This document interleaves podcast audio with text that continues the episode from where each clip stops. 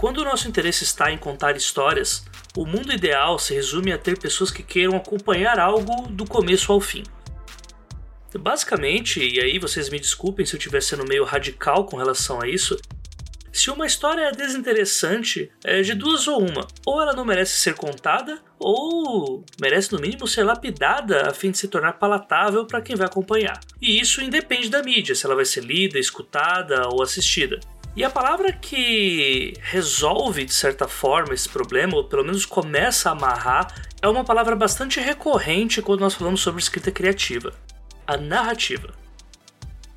Na definição de uma pesquisa bem porca que eu acabei de fazer aqui no Google, narrativa é a exposição de um acontecimento ou de uma série de acontecimentos mais ou menos encadeados, reais ou imaginários, por meio de palavras ou de imagens. E sabendo disso, a forma como interligamos acontecimentos e fazemos um conjunto de narrativas conversarem entre si é o que eu particularmente chamo de uma boa história. Isso tudo parece óbvio demais, eu sei, principalmente quando estamos num podcast de literatura que vira e mexe e aborda o contexto de narrativas, não só através das letras, mas também do audiovisual. Só que hoje eu tenho uma proposta um pouco diferente. Eu sou a Jota Oliveira e hoje eu quero falar sobre reality shows.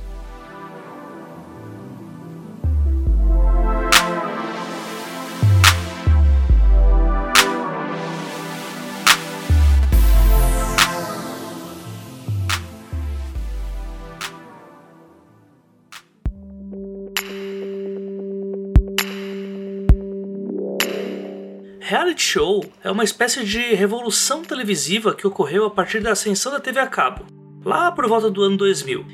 E pensemos assim, ao invés de roteiristas, atores e doze horas de gravação ininterrupta entre claquetes e gritos de corta, o objetivo é colocar pessoas para sobreviver em um ambiente hostil para que isso se torne uma opção de entretenimento focada na imprevisibilidade por parte do espectador e um elemento meio a vida como ela é, se é que nós podemos dizer assim.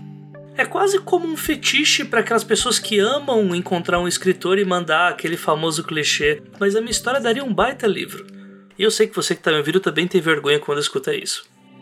Pois bem, a partir dessa ideia de entretenimento realista, reality shows meio que procriaram gêneros próprios para as histórias que seriam contadas em determinados contextos. Explico. Pensemos no tipo de reality show de Survivor, como o antigo No Limite que passava aqui no Brasil, onde o objetivo basicamente é juntar um grupo heterogêneo que disputará provas visando benefícios básicos para sobreviver em uma floresta, seja ela fictícia ou não. Praticamente a ideia é ver gente se fudendo, seja pelo banho sem chuveiro elétrico até a obrigação de comer partes bizarras de um animal qualquer em busca de um prêmio X. É um pouco nojento, eu admito. Também vale falar sobre os realities de emprego, onde algum empresário de índole extremamente duvidosa exigirá que participantes se enquadrem a uma rotina de trabalho abusivo para, bem, no fim premiar o último sobrevivente com uma vaga de emprego supostamente invejada pelo cidadão de classe média. Mas claro, essas regras só valem se não tiver comida no meio, tal como o Masterchef, porque aí a parte abusiva fica em segundo plano e o primeiro é sempre ter um espectador que fica admirando as coisas que não consegue cozinhar em casa. Ultimamente também temos os reality shows sobre pessoas solteiras, em que, bem, é muito óbvio que o objetivo é juntar casais, mas o diferencial são os ambientes, no mínimo, vai, peculiares. Por exemplo, em Amor às Cegas, em que duas pessoas têm que se apaixonar e às vezes até casar sem saber quem é o outro. No caso, são encontros às cegas. E também Solteiros em Floripa, que... ai, sei lá o que, que deu na cabeça pra botar um monte de gente rica em Floripa. Mas o objetivo é esse e dizem que dá audiência. Como podemos perceber, todos esses reality shows trazem premissas que podem simplesmente fisgar qualquer um, apostando no ambiente extrapolado, absurdo. Essas premissas nos deixam claro que, independente da passada de canal que você estiver dando, seja da cultura ou do jornal nacional, para um Discovery Home and Health da vida, você vai encontrar naquele instante algum tipo de ambiente conflituoso. E essa é a palavrinha fundamental que torna uma narrativa interessante: o conflito.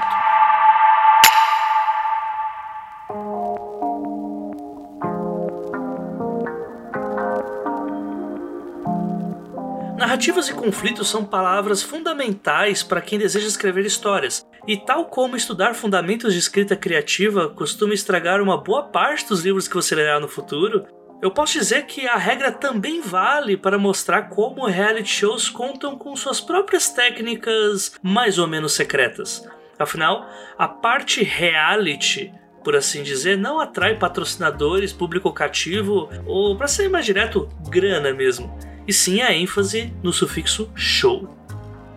O melhor exemplo disso é a vigésima edição do Big Brother Brasil vinte, que apesar de ser o maior reality show da T V brasileira, estava meio em baixa nos últimos anos e agora teve um aumento de audiência brutal devido a uma tempestade perfeita de conflitos e narrativas desde a sua primeira semana. Tá, mas por que eu tô falando tudo isso? Como em qualquer história, um roteiro de reality show depende da complexidade dos personagens que serão trabalhados ali. Em vez de agradar o público a todo custo, silicone, clareamento dental, abdômen definido também são itens buscados, porém jamais sem perder o foco na narrativa e nas probabilidades de conflitos que possam existir. Das milhões de pessoas que enviam seus vídeos anualmente para a participação do Big Brother Brasil, não é novidade que dentre as escolhas de participantes também esteja incluídos a classe social e também o número de seguidores como um fator significante. Mas vamos pensar um pouco. Se Boninho, o frontman do programa, escolhe seis homens para assumir o papel de fúteis e atrasados, contrabalancear essa mesma história com um grupo de mulheres de objetivos inversamente opostos não é uma coisa que se dá ao acaso do destino, certo? E não que isso traga um maniqueísmo exato, mas o simples fato de você aumentar as probabilidades de que isso aconteça, trazendo as pessoas certas para um ambiente, é o suficiente para você conseguir arrancar pelo menos ali uma ou duas tramas conflituosas que você planejava no início. Como se fosse um livro, esse tipo de escolha é feita para que a história possa começar já com as portas do inferno abertas, algo que é feito recorrentemente para que o leitor não queira parar de virar páginas, ou senão, no caso, não queira sair do pay-per-view e perder as conspirações feitas entre os participantes. E num ambiente desses, eu tenho certeza que o tal Boninho agradeceu aos céus quando os homens da casa tentaram simular algo muito próximo do tropo da Femme Fatale, que foi uma coisa bastante ridícula quando a gente para pra pensar, num plano que incluía seduzir as mulheres comprometidas da casa e assim atrair o ódio do público contra elas, trabalhando em cima de uma lógica antiética e que o público detestou quando foi feito. Esse acontecimento fez a audiência do programa subir com a sutileza de uma batida de carreta, sendo bem exato.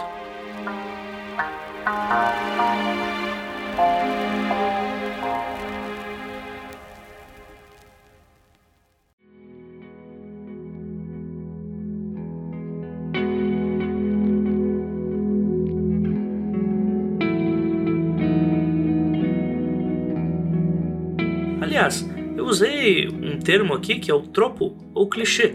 Essa palavrinha mágica que é um elemento que ajuda no tempero de uma boa narrativa com conflitos.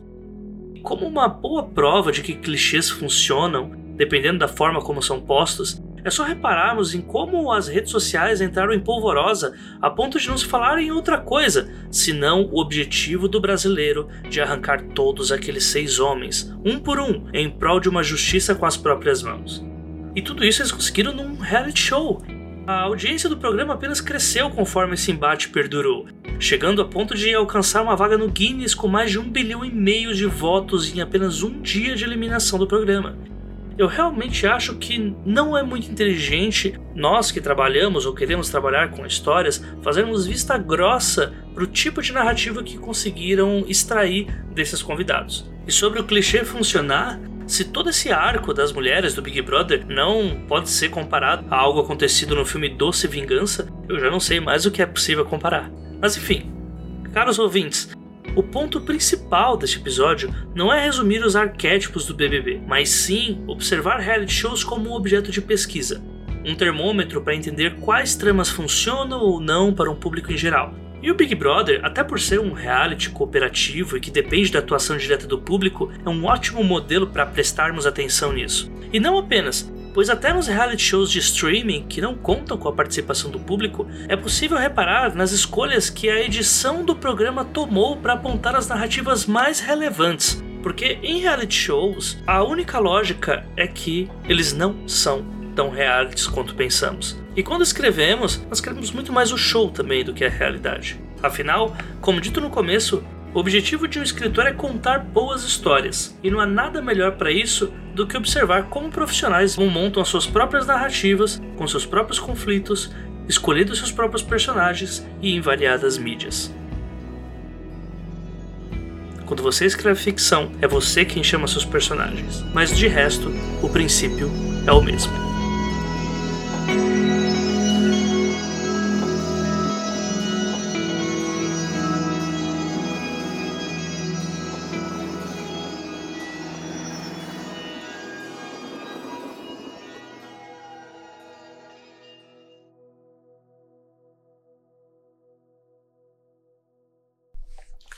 E aí pessoal, tudo bem? Gostaram do formato que eu trouxe hoje? Como eu já tinha avisado antes, essa é uma das pílulas que eu, a Clara e a Ana estamos fazendo aí pra vocês, né? O que nós estamos chamando de caixa de ferramentas e episódios bem curtinhos de temas que não dão uma hora ou meia hora para um episódio inteiro.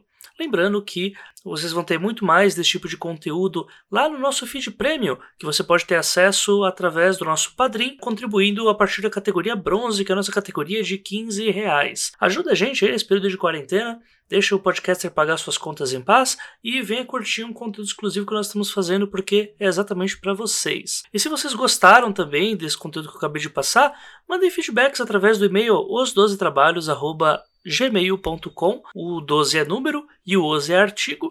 Mandem aí suas dicas, digam o que vocês gostaram, o que vocês não gostaram, ou temas que vocês querem que eu também fale nesse formatinho de pílula. Vai ser muito bem-vindo todo o feedback que vocês mandarem. Enfim, um abraço para todo mundo. Este não é um episódio oficial dos trabalhos, mas eu espero que vocês tenham gostado dessa pílula, principalmente em dia de final de Big Brother Brasil. Um abraço para todo mundo e sejam dignos de suas histórias.